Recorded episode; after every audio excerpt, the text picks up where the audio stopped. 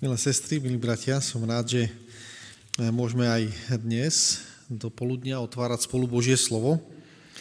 Budeme pokračovať v tom našom e, dlhšom cykle, ktorý už niekoľkokrát e, sme spolu študovali a konkrétne je to vlastne ako keby tá práca toho Ježiša Krista, ako on pracuje konkrétne, sme mali kázanie na vrchu, potom bola taká etapa Ježišovho uzdravovania, kedy pracoval s tými ľuďmi, ktorí sa nachádzali okolo neho. A Teraz sme v takej e, fáze, kedy Ježiš vysiela tých svojich učeníkov. Spomínate si, že sme u Matúša v 10. kapitole a e, tam sme zistili zaujímavú vec, že Ježiš vlastne má ako keby tie tri fázy tej svojej práce. Jedno je učenie, druhé je kázanie. To kázanie sa deje pomocou toho, ako ten Ježiš žije, ako pristupuje k ostatným ľuďom. A potom je uzdravovanie ako tretia fáza. No a do tejto tretej fázy sa Ježiš rozhodne zapojiť svojich učeníkov.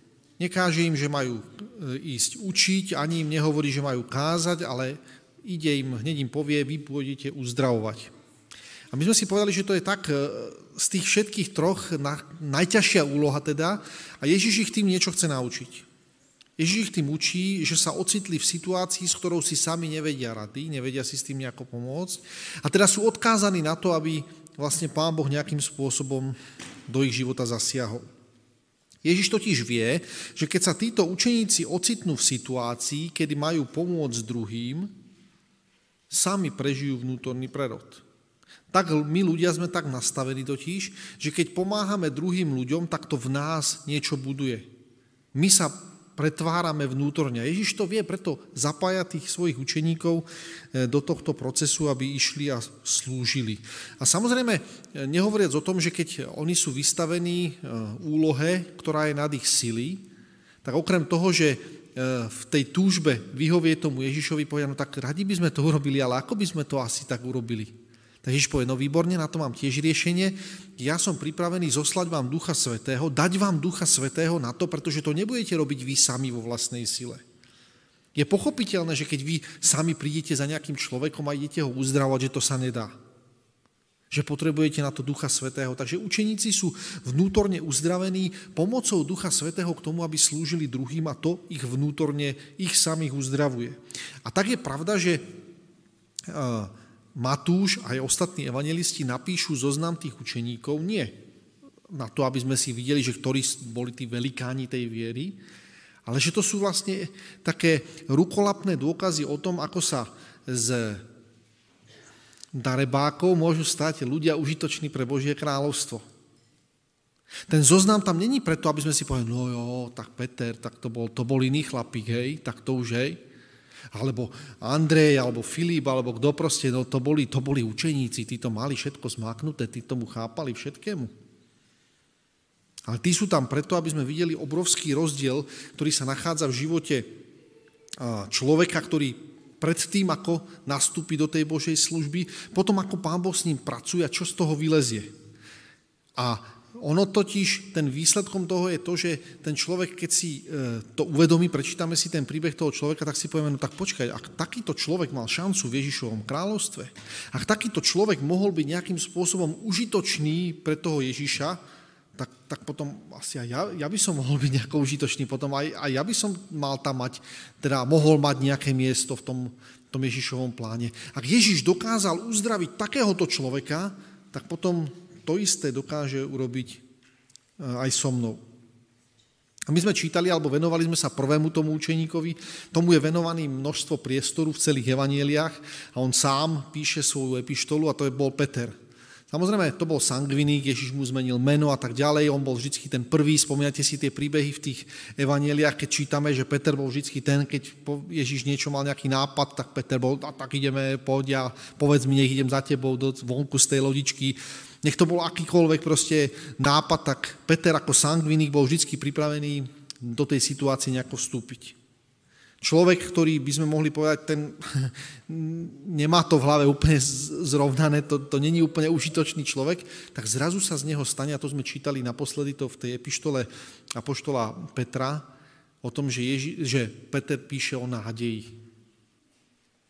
Že on sám prežil ten zázrak, čo to znamená, keď on ako zbrklý chlapík, ktorý proste hoci čo vyblafne, hoci čo urobí, sa z neho stane e, človek, ktorému Ježíš zmení, zasiahne život, tak sa z neho stane apoštol nádeje. A on na svojom vlastnom živote svedčí o tom, že ak dokázal Ježiš zo zbrklého sangvinika urobiť apoštola nádeje, tak čo potom dokáže urobiť s každým človekom, ktorý žije na tomto svete? Takže nádej v e, uzdravenie, ktorú vidíme u Apoštola Petra. Ale to nie je koniec. Pretože nie všetci nasledovníci Ježíša Krista sú sangvinici. Nie všetci sú takí, že Pania, povedz nám a my pôjdeme a tak ďalej. A že by sme sa mohli potom stať všetci apoštoli nádeje. Každý je iný. A preto tam uvádza e, Ježi, Matúš vo svojom evaníliu uvádza zoznam viacerých apoštolov, nielen apoštola Petra. Takže vás pozývam, aby ste otvorili 10. kapitolu Matúšovho Evanielia a budeme sa venovať ďalším učeníkom, tak ako sú vymenovaní. Možno o nich nebudeme mať toľko veľa záznamov a príbehov, ako napríklad o tom Petrovi, ale v každom prípade to bude niečo e, zásadné, kde Pán Boh mení aj životy týchto ľudí. Takže čítame v 10. kapitole od verša 1. Náš láskavý a dobrý Pane Bože, je úžasné, aký s nami máš svoj plán. Sme ti vďační za to, že keď sa dívame na životy tvojich učeníkov, vidíme úžasnú moc tvojho Ducha Svetého. Ďakujeme ti za to, že to môže byť pre nás nádejou, povzbudením v tom, že rovnaký zázrak uzdravenia, ako si urobil v ich životoch, si pripravený urobiť aj dnes pre nás. Ježiš si privolal svojich dvanástich učeníkov a dal im právo a moc nad nečistými duchmi, aby ich vyháňali a aby uzdravovali každý neduch a každú chorobu. A mená tých dvanástich apoštolov sú tieto. Prvý Šimon, zvaný Peter, a Andrej, jeho brat. A Jakob, Zebedeov a Ján, jeho brat. Filip a Bartolomej, Tomáš, a colník Matúš, Jakub Alfeov a Lebeus, ktorému bolo meno, pridané meno Tadeáš. Šimon Kananický a Judáš Iškariotský, ktorý ho zradil. Takže Ježiš e, vymenuje, e, teda Matúš vymenuje vo svojom evanieliu týchto 12 učeníkov. E, na prvý pohľad sme si mohli všimnúť niečo zvláštne. Tí učeníci sú rozdelení do dvojic. V grečtine to je vidno ešte jasnejšie. Profesor Roháček niekedy tam to A zabudne, ale väčšinou to je, teda v grečtine to je napísané tak, že je meno, spojka A, ďalšie meno, čiarka, meno, spojka A a ďalšie meno. Čo nám to hovorí, prosím vás? Okrem toho, že dalo by sa povedať, že no preto ich dáva spolu, lebo to boli bratia, tak je pravda, že šiesti z 12 učeníkov boli, boli bratia, áno, to je pravda, ale zároveň to ukazuje ešte na jednu dôležitú vec. A síce, že Ježiš neposiela toho človeka samého, ale posiela ho po dvojiciach, kde jeden druhému sa stáva oporou. Spomínate si na Genesis 2. kapitolu. Tam je napísané, že nie je dobre byť človeku samotnému. My to samozrejme vzťahneme na partnerské vzťahy a to je pravda, pretože to sa týkalo ako keby predovšetkým tých partnerských vzťahov, ale ono to platí všeobecne. Človeku nie je dobre byť samotnému a Ježiš to vie, pretože on je autorom celého tohto systému, ako fungujeme my ako ľudia a preto vysiela tých e, ľudí, tých učeníkov do služby po dvojiciach. Jednak to, že môžu sa vzájomne podporovať, ale tam to, to slovičko, ktoré tam e, sa týka toho, že prečo ich posiela po dvoch, nie je dobre byť samotnému, tak význam je ten, že vlastne jeden od druhého sa môžu oprieť a vzájomne sa formovať.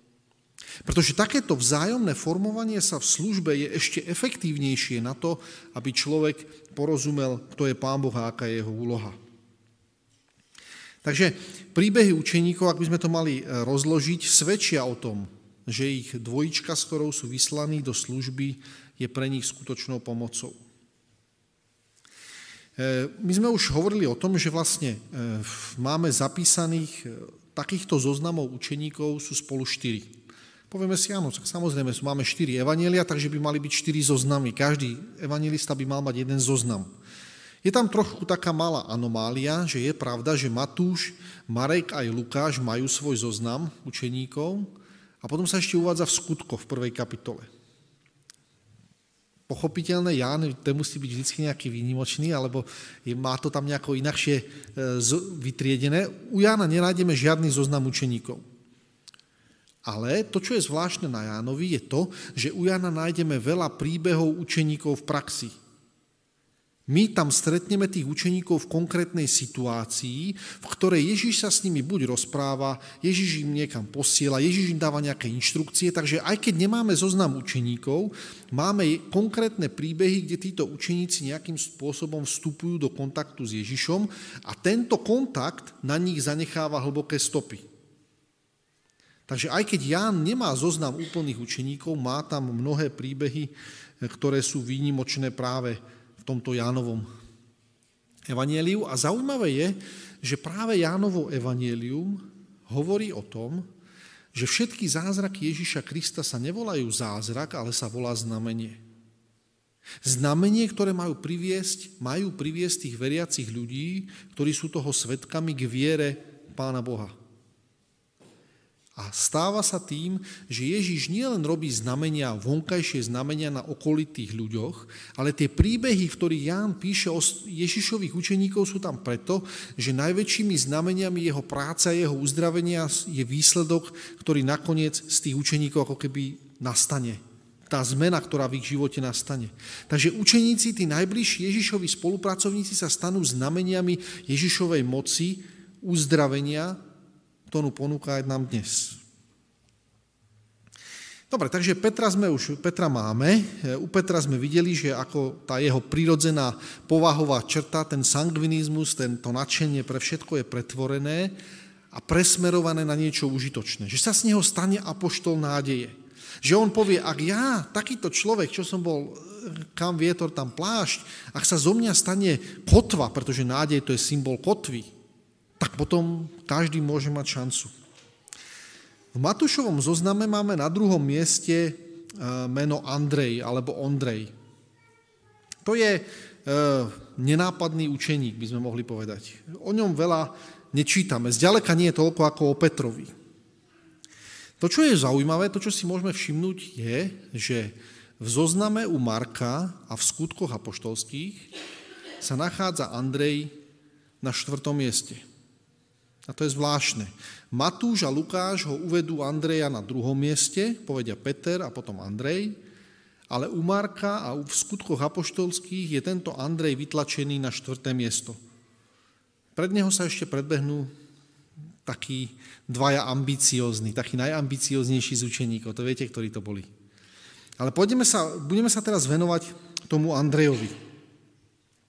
Dalo by sa povedať, že e, ak by sme mali vytvoriť taký spravodlivý zoznam, tak zo všetkých učeníkov prvý by mal byť kto?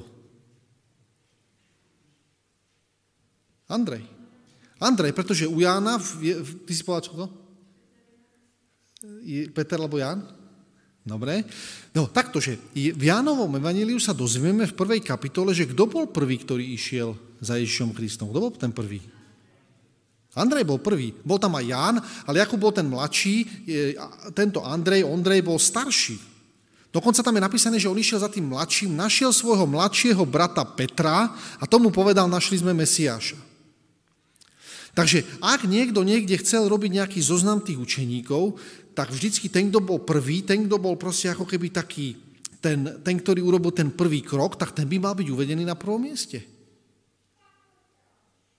A my by sme čakali, že tento Andrej sa minimálne na to ozve a povie, viete čo, Matúš, ako pekne si to napísal, to je fajn, pekné evanelium, ale máš tam jednu chybu, tam máš.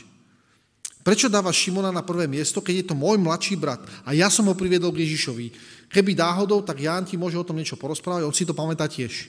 A mimochodom Ján to napíše do toho svojho evanielia. To sú práve tie príbehy. Ján nemá napísaný zoznam učeníkov a má tieto konkrétne príbehy.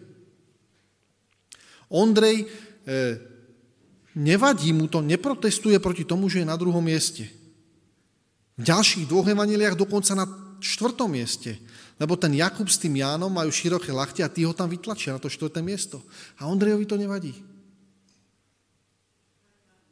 A my zrazu vidíme, že to je zvláštna postava tento Ondrej. Pretože v Jánovom evaníliu v 6. kapitole je napísané, že tento Ondrej niečo urobí. My sa to z ostatných evanílií nedozvieme.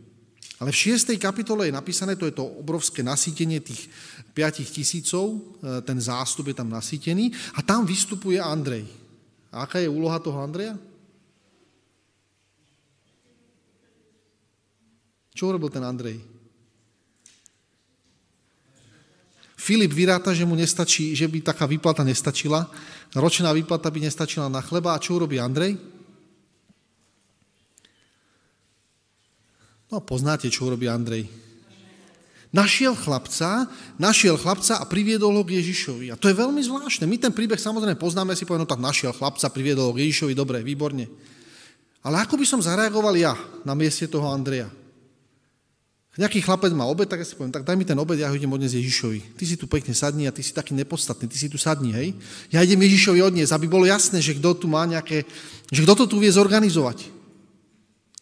Andrej namiesto toho, aby toho chlapca usadil a povedal, vieš čo, odovzdaj obed a ja to idem odniesť Ježišovi, tak on toho chlapčeka zobere a povie, poď so mnou, ideme to dať spolu pánovi Ježišovi. Všimte si, tá Andrejová črta, to, že sa, ne, že sa nechá vytlačiť na druhé miesto u Matúša a, a e, u Lukáša a dokonca na štvrté miesto u Marka a u, e, v skutkoch apoštolských, svedčí o tom, že tento, tento človek nemá problém s pokorou. A že keď je to učeník, my vieme o ňom, že to bol učeník koho? Koho to bol učeník najprv? Jána Krstiteľa. Viete, aké bolo posolstvo Jána Krstiteľa? Čínte pokáňa a všetky tie ostatné, ale všimte si, tam bolo ešte jedno posolstvo. A možno, že práve toto posolstvo bolo to, čo toho Ondreja oslovilo. Pretože to, ako on jedná, koná s tými ostatnými ľuďmi, tak, tak to je svedectvom o tom. Viete, aké bolo jeho posolstvo? On musí ráze, ja sa musím menšiť. Povie Andrej. Teda povie Jan Krstiteľ. A v tomto prípade mu nevadí byť s mladším bratom otlačený. Nevadí mu zobrať toho malého chlapca a namiesto toho, aby ho usadil a povedal, vieš čo, ty si tu nie je dôležitý, ale ja som to našiel, ja som ťa našiel, ja som to objavil, ja to Ježišovi odnesem. U nás je taký medzi tými našimi chlapci, takí učeníci sa hádajú, že kto je najlepší, ale vieš, kto priniesie obed? Na to ešte budeme spomínať. Namiesto toho, aby si urobil tam, uvaril tú svoju polievočku a, a pripravil tých ostatných na to, že toto je to moje miesto a nemali by ste zabúdať, že ten, kto prišiel prvý za Ježišom, tak to som vlastne ja bol, tak on toho chlapčeka zoberie a povie, poď, ty pôjdeš so mnou a pôjdeme spolu k Ježišovi. Totiž charakteristika Ondreja v tomto prípade znie, že Ondrej neváha byť druhý, keď Ježiš môže byť prvý. Jemu nevadí byť dokonca ani posledný, keď Ježiš môže byť prvý. Pochopil to, že to najdôležitejšie vec, tá najdôležitejšia vec na nasledovanie Ježiša Krista znamená, že on musí ráz a ja sa musím menšiť. A je jedno, na ktorom mieste som ja v zozname. Hlavná vec, že on rastie. Hlavná vec, že on je prítomný v mojom živote viac ako kedykoľvek predtým. Ešte je jeden príbeh, Ján zapíše ešte jeden príbeh o Andrejovi a ten je podobný to je v 12. kapitole Jánovho Evanielia a tam sa stane to, že e, znova tam vystupuje ten Filip, hej, ten Filip, tento, tam je, že prídu za ním tí grécky pútnici, spomínate si ten príbeh, prídu za Filipom, lebo Filip má grécké meno, tak si povedia, tento by to mohol vybaviť, ten, ten má grécké meno, takže ten nám bude rozumieť. To sú nejakí gréckí pútnici, ktorí prichádzajú do Jeruzalema na slávnosti. Prídu za Filipom, Filip si ich vypočuje, ako keby nevie, čo má presne urobiť. A preto ide za Ondrejom a Ondrejovi to povie. A Ondrej zase, namiesto toho, aby to vybavil a povedal, viete čo, Ježiša neotravujte, aby to on nejako vytriedil a povedal, viete čo, ja už tomu Ježišovi rozumiem najviac, veď ja ho nasledujem prvý, ja, ja to chápem, tieto súvislosti, aké tu sú. Namiesto toho, aby to on nejako vybavil, namiesto toho, aby odsunul tých e, buď putníkov preč, alebo Ježišovi išiel niečo vysvetľovať a tak ďalej, on príde a povie, viete čo, tak poďte. Zobere Filipa, zobere tých gréckých pútnikov a povedal, poďte, ideme za Ježišom spolu. To je ako keby systematická črta tohto Andreja. O Andrejovi by sme si mohli povedať, Andrej nebol nejaký špeciálny človek, nič nenapísal, nikoho neuzdravil, nikoho nepresvedčil, veľmi nevýrazný učeník. Ak by sme robili nejaký zoznam tých e, užitočných učeníkov, tak Andrej by sa v ňom asi neobjavil. Z našich ľudských pohľadu, nášho ľudského pohľadu. Andrejovi nevadí byť nie prvým, ak Ježiš je na tom prvom mieste. A Andrej pokračuje v tichej službe tým, že privádza iných ľudí k Ježišovi. Namiesto toho, aby sám tam do toho sa nejako vkladal a niečo riešil, aby on tam zažiaril, aby on tam bol dôležitý a významný. On neváha zobrať kohokoľvek, či už sú to grécky putníci, alebo malý chlapec, alebo jeho brat, alebo tí dvaja učeníci s tými širokými lakťami. Ak oni budú prví, ak im to niečo pomôže, ak im to niečo nastaví v tej ich mysli, dobre, necháme to tak. Andrejovi nevadí byť na druhom, na treťom, na štvrtom, na piatom, na desiatom mieste, ak je Ježiš na prvom. A to, že to takto naozaj je, svedčí o tom, že Ježiš každého, teda tento Andrej každého zoberie a povie, vieš čo, ty poď k Ježišovi. Ja ti nemusím nič vysvetľovať, ja nemusím nič pre teba riešiť. Ty iba poď k Ježišovi. Andrej, aj keď my sme mohli povedať, nikoho neobrátil, tak všetkých viedol ku Kristovi. A niekedy je veľmi užitočné nebyť prekážkou pre iného, aby mohol prísť k Ježišovi. A tento Andrej bol ako diálnica. On povedal, vieš čo, aj po mojom chrbte môžeš prejsť, hlavná vec, že pôjdeš k Ježišovi. Keď je tu nejaký mostík a ja ti môžem pomôcť, dobre, ja ti pomôžem, len aby si sa dostal k Ježišovi. To, čo bolo pre Andreja kľúčovo dôležité, je to, aby ostatní, každý, kto by chcel, aby sa mohol k tomu Ježišovi dostať. Aby on sa tam nepostavil a nezačal si riešiť nejaké svoje veci, ktoré by mohli iných práve naopak odviesť ich pozornosť od toho, čo tam je. Takže ak Peter sa stane symbolom uzdravenia k nádeji, tento Andrej je symbolom uzdravenia k pokore. Ježíš je pripravený uzdraviť človeka, svojho učeníka preto, aby slúžil ako pokorný.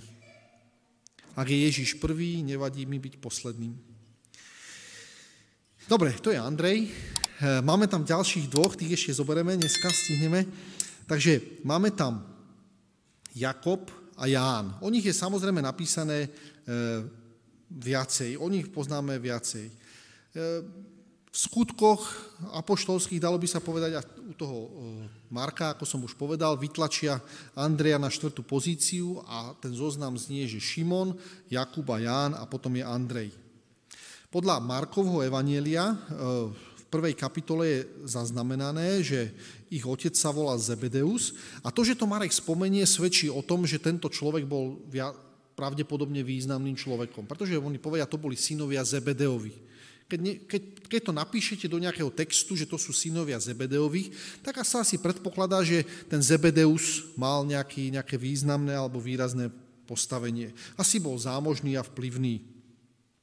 Dokonca u Jána v 18. kapitole je taká nenápadná zmienka vo verši 16, že títo boli e, príbuzní, Jakub a Ján, boli príbuzní s Kajfášom, najvyšším kňazom v 18. kapitole 16. verši. Neviem, či ste si niekedy takú poznámku všimli, ale to tam je napísané, že oni boli príbuzensky spriaznení s Kajfášom, títo. Takže to boli takí ľudia, ktorí vedeli sa pohybovať, dalo by sa povedať, v tých vyšších kruhoch.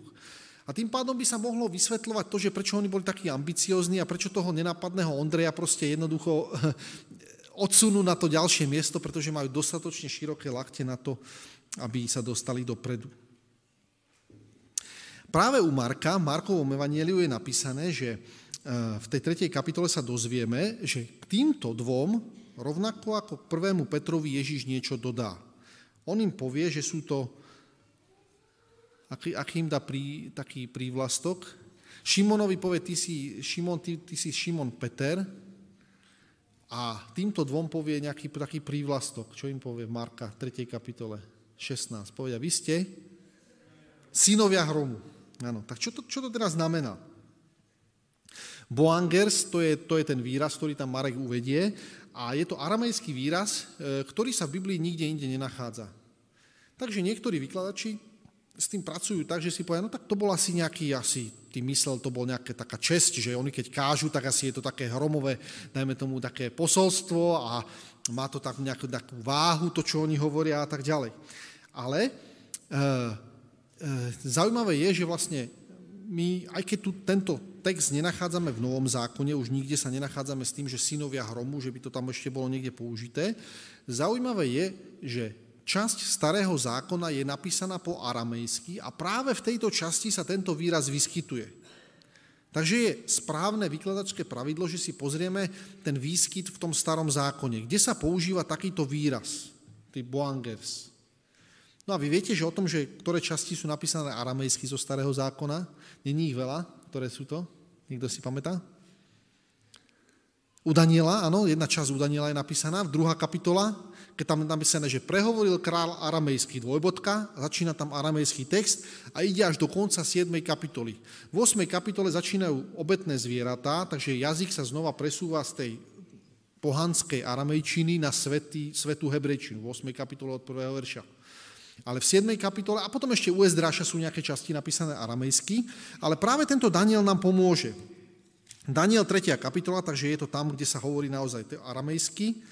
A vo verši 13. je tam napísané e, použitý výraz, aramejský výraz boangers tam je napísané. Takže, čo tam čítame, tí z vás, ktorí otvoríte hneď, Daniel 3. kapitola, verš 13. čo tam je napísané?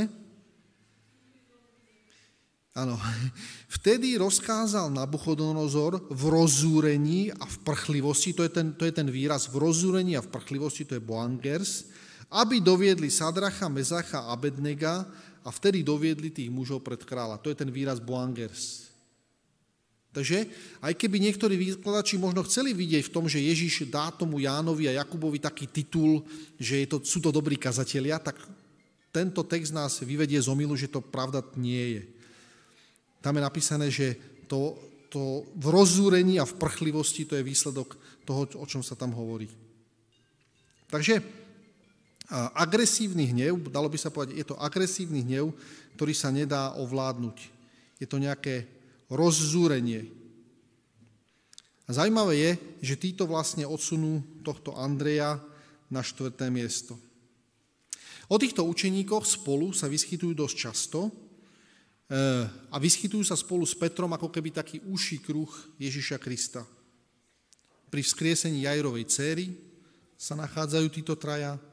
Premenenie, viete, že v 17. kapitole tam sa nachádzajú zase iba títo traja. V Gecemanskej záhrade sú rozdelení na učeníci na dve skupinky. Jedna taká e, tá zaostalejšia a potom títo takí, čo sú Ježišovi bližšie.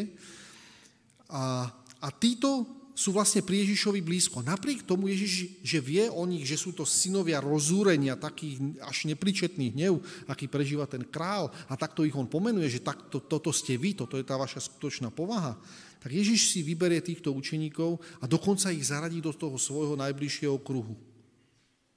Asi nie preto, že by boli najnadanejší, takí najtvorivejší, najschopnejší, ale znova sa ukazuje, že sú to tí, ktorí potrebujú najviac tú jeho blízkosť a prítomnosť. Ktorí najviac potrebujú to uzdravenie.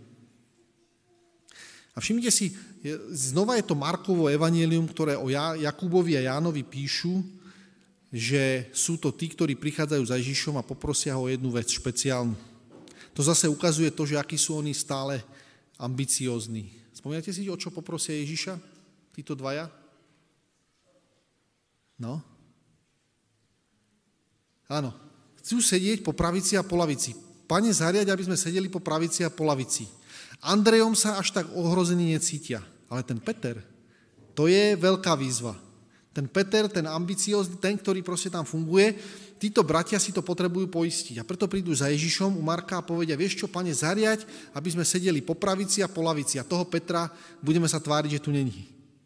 My dvaja to, si to pekne podelíme a bude to fungovať tak, ako to má. V inom evaneliu je napísané, že príde, prídu nie oni dvaja, ale príde niekto iný. Kto to je? Ich matka, ako sa volá tá matka? E, nie, ešte nie. Ale bude to súvisieť. Ich matka sa volá Salome a podľa Jánovho evanielia je pravdepodobné, že to je tá Salome, ktorá bola nasledovníčka Ježiša Krista, ktorá bola pod krížom a bola to vlastná sestra Mária, Márie, teda Ježišovej matky. Takže to bola teta. Salome bola teta, ktorá prišla k Ježišovi prosiť o, e, o tých svojich dvoch synov. A samozrejme, títo, keďže sme tam už čítali u Jána, Ján to tak nenápadne napíše, že to boli príbuzní ku Kajfášovi, tak títo vedeli chodiť v tým, že kto je príbuzný, kto je kamarát, s kým by si mal, mohli sme robiť a tak ďalej. Takže bratia pošlú svoju mamu, pretože povie, to je tvoja teta, tak ten by si sa mal správať slušne, takže dúfam, že jej vyhovieš. A pošlú tam teda tú svoju tetu a tá teta príde a povie, no vieš čo, Ježiš, mohol by si to tak zariadiť, hej? Alebo mám s mamou prehovoriť o tom, že ako by, ako by to malo fungovať, hej? Lebo takto, keď sme v rodine, malo by to ostať v rodine. Ten Peter síce je výrazná postava, vieš, ale, ale predsa ale nie to rodina. A na koho by sme sa mohli iného spolahnuť ako na rodinu? To je ten systém, ako fungujú títo dvaja. A čo im povie, čo im povie na to Ježiš? Čo, čo povie buď im, alebo odpovie svojej tete? Čo povie? Čo im povie? Neviete, čo žiadate? Či máte ochotu, alebo či budete trpieť tak, ako, e, tak, ako ja budem trpieť? To sa ich spýta, on povie, jasné, to zvládneme, to je najmenšia vec. My, hlavná vec, že budeme na tom správnom postavení tam, kde máme byť. K tomu sa ešte dostaneme. Na inom mieste e, sa tam e, o týchto učeníkoch je napísané, je to u Lukáša v 9. kapitole, že keď e, prichádzajú do samárskej dediny, kde ich nechceli prijať, tak Jakub a Ján navrhnú riešenie tejto situácie. Spomínate si, aké to je? Áno, oni chcú zoslať, e, úplne presne to je príbeh toho Eliáša. To bol taký príbeh, kedy král posielal za ním takých 50 bojovníkov, že proste príď a zíď dole z toho kopca, prikazujem ti, hej? Ale prišiel oheň z neba a strávil tých 50. Potom prišiel ďalší, ďalšia hliadka, 50 král pošle, zase ich to spáli a potom ten tretí už prichádza takým, že prosím, prosím ťa, len nás nespál, my vieme, že ty si Boží služobník, král nás tu vyslal a my sme v takej pokornej zlej situácii, my musíme za tebou ísť, lebo musíme splniť ten rozkaz toho kráľova, ale prosím, nech nepríde na nás oheň. Takže títo dvaja si to zoberú, ten starozákonný príbeh srdcu a si povedia, títo Samaritáni nás nechceli prijať, tak čo keby sme zopakovali túto situáciu, že by sme zoslali na nich ten oheň. Ty Ježiš by si nám mohol poradiť, ako sa to robí a my by sme sa vyrovnali s týmito problematickými ľuďmi, týmito Samaritánmi. A to samozrejme, to není len ojedinelý príbeh. Jeden príbeh hovorí o tom, že ako sa chcú dostať na tie popredné miesta, druhý príbeh hovorí o tom, ako chcú zničiť konkurenciu, ktorá im nejakým spôsobom nevyhovuje, lebo nedostála tým ich požiadavkám. A hneď za tým Lukáš píše iný príbeh, kde už vystupuje Ján sám, ktorý príde za tým, príde za Ježišom a povie, vieš čo Ján, e, teda vieš čo Ježiš, všimol som si, že tu je nejaký kazateľ, ktorý káže a on nechodí s nami. Takže by sme ho mali zrušiť, zlikvidovať, lebo to, to by si nemal dovoliť vôbec. My, ne, my sme tu nejaká exkluzívna skupina a tento nás nejako ohrozuje. On nechodí s nami, Jan tam povie, nechodí s nami, ale proste káže nejaké evanelium a to by, to by nemalo byť. My sme tu exkluzívna skupinka, nemali by sme sa nechať ako keby ohroziť touto skupinou. Z týchto troch príkladov, alebo z týchto troch prípadov e, týchto dvoch učeníkov je už zrejme, že kto sú to zač čo sú toto za ľudia. A teraz už je pochopiteľné, prečo toho Andreja proste vytlačia. Keď, je, keď, sa, e, keď Lukáš alebo Marek, keď zistuje, aká je situácia medzi učeníkmi, tak takto sa to tam porozprávalo, hej, že ten Andrej, no, bol síce prvý, ale, ale taký je taký nejaký nemastný, neslaný, nemá žiadne ako ambície, není ani taký zovorčivý ako ten Peter. No, tak dáme mu štvrté miesto, tomu bude stačiť. Títo dvaja sú v úplne inej pozícii. Dalo by sa povedať, že títo dvaja sú naozaj ambiciózni, ctižiadostiví a milujú exkluzivitu. Niekedy trochu podobný adventistom v tom, ako, ako e, my k niektorým veciam pristupujeme. A to, čo je na tom povzbudzujúce, je, že Ježiš to s nimi nevzdáva. Že Ježiš po prvom kráte im nepovie, chlapci, vieš čo, ale moje kráľovstvo sú na iných hodnotách stojí. Toto, čo vy tu predvádzate, to je ako keby hamba, to je proste, to nemá nič spoločné s tým mojim kráľovstvom.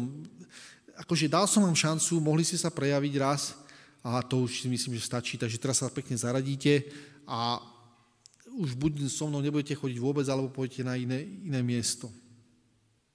Ježiš to s nimi nevzdáva. To, čo je ale zaujímavé, je to, že ako ten ich život ďalej postupuje.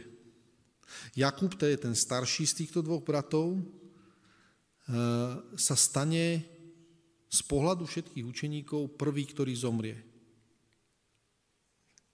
Tento Jakub, ktorý sa nazýva v evaneliách, máme samozrejme viacej tých Jakubov, Jeden, jeden Jakub je Ježišov brat, ktorý sa stane tým vedúcim v Jeruzaleme na Jeruzalemskom koncile reční. Potom je tam Jakub, ktorý sa nazýva Jakub Menší, hej, to je autor epištoly. A potom máme tento, ten, tento sa volá, nazýva sa, aby sa rozlíšili, tak sa nazýva Jakub Veľký a je to prvý mučeník, e, ktorý vlastne zomrie pre Božiu vec nerátame Judáša, ten nezomieral pre Božiu vec, ten zomieral pre svoje veci, ale je to prvý mučeník. Všimnite si, oni keď sa Ježiš ich pýta, a ste pripravení niesť ten kríž, alebo ste pripravení e, niesť ako keby na sebe to znamenie e, toho môjho kríža, tak oni povedia, áno, jasné, jasné, jasné. To, čo ale netušia, je, že tie ich cesty v určitej chvíli sa rapidne rozdelia. Jeden sa stane prvý žijúci, ako keby prvý mŕtvý učeník a druhý sa stane posledný mŕtvý učeník. Zo synov hromu sa stanú svetkovia e, Božej lásky, Božieho tvorivého procesu uzdravenia, aj keď v prípade tohto Jakuba by sme mohli povedať, no ako mohol byť uzdravený, ako keby, hej, že ako on zomrel. Ale to, že je ochotný a to, že ide prvý a že ide a zomrie, to, že proste si neurobi nejakú výnimku, to, že nejde tou cestou a že si povie, vieš čo, ja, tak ja, ja, ja sa tu nejako zachránim, musíme to nejako vyriešiť. Stane sa prvým, e, ktorým, na ktorom sa naplnia Ježišové slova, ktoré im povedal. Keď sa Herodes Agrippa, a to je ten príbeh v skutkoch apoštolských, rozhodne zasiahnuť církev na najcitlivejšom mieste, viete o tom, že sa mu to nepáči, to, čo sa deje okolo nich, a snaží sa zasiahnuť církev na tú najcitlivejšom mieste, zaujme, zajme dvoch ľudí. Jakuba a druhého Petra. Pán Boh Petra zázračne vyslobodí, Jakuba nie. A my si môžeme položiť otázku, ako to je možné? A ako ten Ján s tým vôbec môže žiť? Pán Boh sa zastal toho Petra, ale Jakuba nie. To boli tí dvaja takí, eh, takí najhorúcejší kandidáti po pravici a po lavici. A Ján si to kľudne mohol vysvetliť, že povedal, no tak, tak pán to tak zariadil, aby, eh, aby ten môj brat proste eh, sa nedostal na to, na to miesto, ktoré tam má byť. A Ján mohol zatrpnúť a povedať si, tak sme sa snažili, bolo proste nám to išlo dobre a tak ďalej. Ježiš nás takto rozdelil. Ježiš nevypočul tú moju modlitbu na to, aby môj brat bol zachránený. Za Petra sme sa modlili všetci a Petra zachránil. A Jakuba, môjho brata, nie. Peter prežije zázračné vyslobodenie, ale Jakub príde o hlavu. Nevieme, prečo je Peter zachránený a Jakub nesie pohár mučeníka. Ani to, prečo Ján, jeho brat, ostáva ako posledný učeník. Všetci učeníci sú mŕtvi a Ján, posledný učeník, ešte žije. To, čo však vidíme v prípadoch obidvoch je to, že zo syna hromu, nepríčetného hnevu, zlosti, z muža so širokými ramenami sa stane mučeník pre Krista a vy viete o tom, že krv martírov alebo mučeníkov sa stáva semenom Evanielia. A tak z Jakuba ktorý je pripravený na úkor iných, aby iní zomreli, aby oheň na nich padol, aby sme zastavili všetko toto, aby to tu nefungovalo, tak z neho sa stane ten, ktorého svedectvo o jeho láske k Ježišovi Kristovi spôsobí to, že okolití ľudia sa obrátia a sú pre nich týmto svedectvom. Skutočné uzdravenie od ambícií a života na úkor iných ukazuje k nasledovaniu svojho majstra, až skončí rovnakým osudom ako on. Ak je teda, a znova si to zhrnieme, Peter symbolom uzdravenia pre nádej, Andrej symbolom uzdravenia pre pokoru, Jakub je symbolom uzdravenia pre obetovanie sa, alebo obetovanie. To bol Jakub a ešte Ján. Ján má s Jakubom, svojim starším bratom, samozrejme veľa spoločného. Tak ako sme ich čítali, vo väčšine tých príbehov sa vyskytujú spolu. Ťahajú za jeden koniec, ale Ježiš prináša uzdravenie aj jemu. Dalo by sa povedať, že od toho, kto sypel a túžil po ohni na hlavu Samaritánov, sa stal apoštol lásky. A ako sa to mohlo stať? Ako sa stalo to, že z Jána, z toho synu Hromu, ktorý bol rovnako razantný ako ten jeho brat, a keďže boli dvaja, tak boli neuveriteľne mocnou silou, ako sa z neho stane učeník a poštol lásky. Ján vo svojom evaníliu 5 krát povie takú zvláštnu vec o sebe. Viete, čo, Ježi, viete, čo povie o sebe? Že to bol Ján, teraz taký dodatok k tomu, hlavne na konci Evanelia sa to používa, Jánovho Evanelia, ten, ktorého Ježiš miloval. A my si povieme, no tak trošku také ambiciozne, trošku ako také arogantné, nie? Tak ako, že Ježiš miloval všetkých učeníkov. Prečo si Ján k sebe dá taký prívlastok a na konci Evanielia, mimochodom je to od tej chvíle, ako si položí hlavu na hruď Ježiša Krista, ten príbeh pri tej večeri pánovej, keď sa k nemu otočí a položí si mu hlavu na hruď, tak odvtedy píše a učeník, ktorého, pán, ktorého Ježiš alebo pán miloval. Odvtedy Ján píše vždycky ten, ktorého pán miloval. Otázka je prečo. On to nehovorí preto, aby sa nadúval a hovoril si, ja som prvý, pán mňa najviac miloval, ja som ten, ktorý je na prvom mieste. Peter je preč, Jakub je preč a ja som teraz zostal sám. Nie, nie. Túto epizódu už má za sebou. Neukojené ambície sú preč. Našťastie. Stane sa apoštolom lásky, pretože prežil uzdravenie. Prežil uzdravenie z toho, že Ježiš bol blízko neho. Že pre, prežil na vlastnú kožu, čo to znamená, že ho Ježiš miluje. On to nehovorí preto, aby sa nadúval, ale hovorí to preto, že to bola chvíľa, kedy sa zmenil jeho život. To, že povie ten, ktorého pán miloval, znamená, teraz ja môžem milovať tých okolo.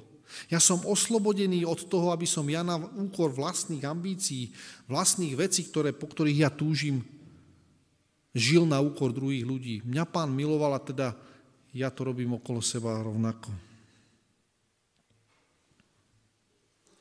Niekto si možno povie, že Jakub a Ján boli ambiciózni. Je to zlé? Ak ambícia nie je spojená s uzdravením, so zrelosťou charakterom, charakteru a teda so seba obetovaním a láskou agape, ako sa deje v ich prípade, tak potom končí obetovaním a mučením tých druhých ľudí. To je tá ambícia skutočná, kedy človek žije na úkor niekoho iného. Ale ak prežije uzdravenie a Ježiš ho naučí obetovať sa a milovať iných láskou agapé, tak potom to nie je zlé. Viditeľnou, tento človek sa stáva viditeľnou Božou slávou, ktorá ako magnet priťahuje tých ostatných okolo seba. Mohli by sme teraz čítať celú Jánovú epištolu na záver nášho spoločného uvažovania, ale dovolte mi len pár úrivkov z jeho listu. Pozrite, akú veľkú lásku nám Otec daroval, aby sme sa volali Božími deťmi. Moji milovaní, teraz sme Božími deťmi, ale ešte sa neukázalo, čím budeme. Vieme, že keď sa zjaví, budeme jemu podobní. Vtedy ho uvidíme taký, aký on je. Každý, kto má túto nádej v neho, očistuje samého seba tak, ako je on čistý. Každý však, kto pácha hriech, porušuje zákon, lebo hriech je porušenie zákona. Kto však zostáva v ňom, nehreší. A kto hreší, ten ho ani nevidel, ani nepoznal. Viete, podľa toho sa dajú spoznať Božie deti a deti diabla. Ten, kto nekoná spravodlivo, nie je z Boha. A ani ten, kto nemiluje svojho brata. Veď zväzť, ktorú ste od začiatku počuli, je, že sa máme spolu navzájom milovať. Bratia moji, nečudujte sa, že vás svet nenávidí. My vieme, že sme prešli zo smrti do života, lebo milujeme svojich bratov. To nemiluje, ten v smrti ostáva. A tiež každý, kto nenávidí svojho brata, je vrah. A vy viete, že ani jeden vrah nemá v sebe väčší život. Vidíte tú skúsenosť, ktorú tam Jan, pre, ktorú tam Jan prednáša? O tom, že on sám sebe si uvedomuje, ja som chcel iných vraždiť, ja som chcel iných, zosielať na nich oheň. A ja som potom prežil uzdravenie. Lásku sme poznali podľa toho, že on položil svoj život za nás. A to píše nielen o Ježišovi, ale o svojom bratovi, ktorý, o ktorom si teraz môže uvedomiť, že Ježiš ho zachránil preto, aby vydal svedectvo. A teda aj my máme klásť život za svojich bratov. Nehnevá sa na Ježiša, že ho nezachránil ako Petra, toho z jeho brata. Ak má niekto pozemský majetok a vidí svojho brata v núdzi a zatvorí si pred ním srdce, ako by v ňom mohla byť Božia láska? Detičky, preto nemilujme slovom ani jazykom, ale skutkom naozaj. A to je jeho prikázanie, aby sme verili v meno jeho syna Ježiša Krista a milovali sa navzájom, ako nám to on prikázal. To zachováva jeho prikázania a ostáva Bohu v Bohu a Boh v ňom.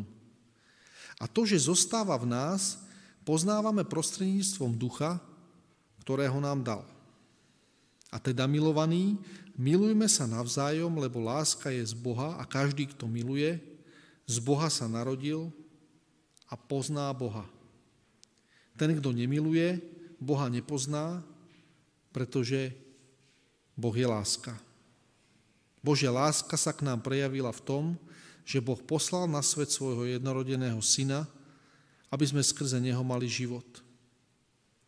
A skutočná láska je v tom, že nie my sme milovali Boha, ale že On miloval nás a poslal svojho syna ako obetu zmierenia za naše hriechy. A tak teda, moji milovaní, všimte si, že už nehromží na nich a nepovie darebáci, Povie, tak moji milovaní, keď si nás Boh takto zamiloval, aj my sa máme navzájom milovať. Boha nikto nikdy nevidel. Ak sa však navzájom milujeme, Boh ostáva v nás a jeho láska nás dosiahla dokonalosť. Podľa toho poznávame, že ostávame v ňom a on v nás, že nám dal svojho ducha. Amen.